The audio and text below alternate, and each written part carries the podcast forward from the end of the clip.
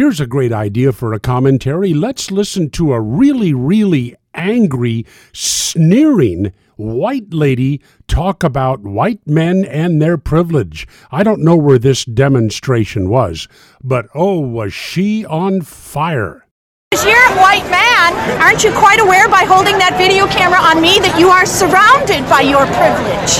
Right? Take your privilege somewhere else, please. Because your privilege is not welcome here. So unless you are here to dismantle your privilege, please find somewhere else to go. Oh man, I'm so proud of the editing job I did on that because she had a reference to what kind of a white man, and it started with the letter F, and it wasn't fantastic, and it wasn't friendly either. But I'm wondering just how do you dismantle your white privilege? How do you do that? Well, there's a couple of ways that come to mind. Instead of staying with the mother of your children, you could just pack up and leave.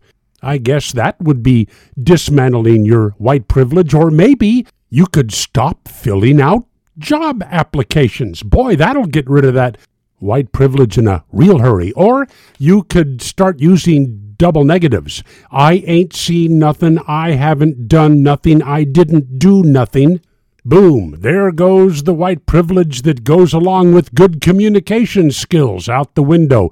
Dismantled. Oh, I wish you could have seen the anger in that woman's eyes or heard the horrible things I said about her in my Boortzcast. I think I'll even post the video there. You can find it at connectpal.com slash Boortzcast. Hear what I really want to say when the pig farmer isn't looking over my shoulder. And in the Solomon Brothers studio in Naples, this is Neal Boortz.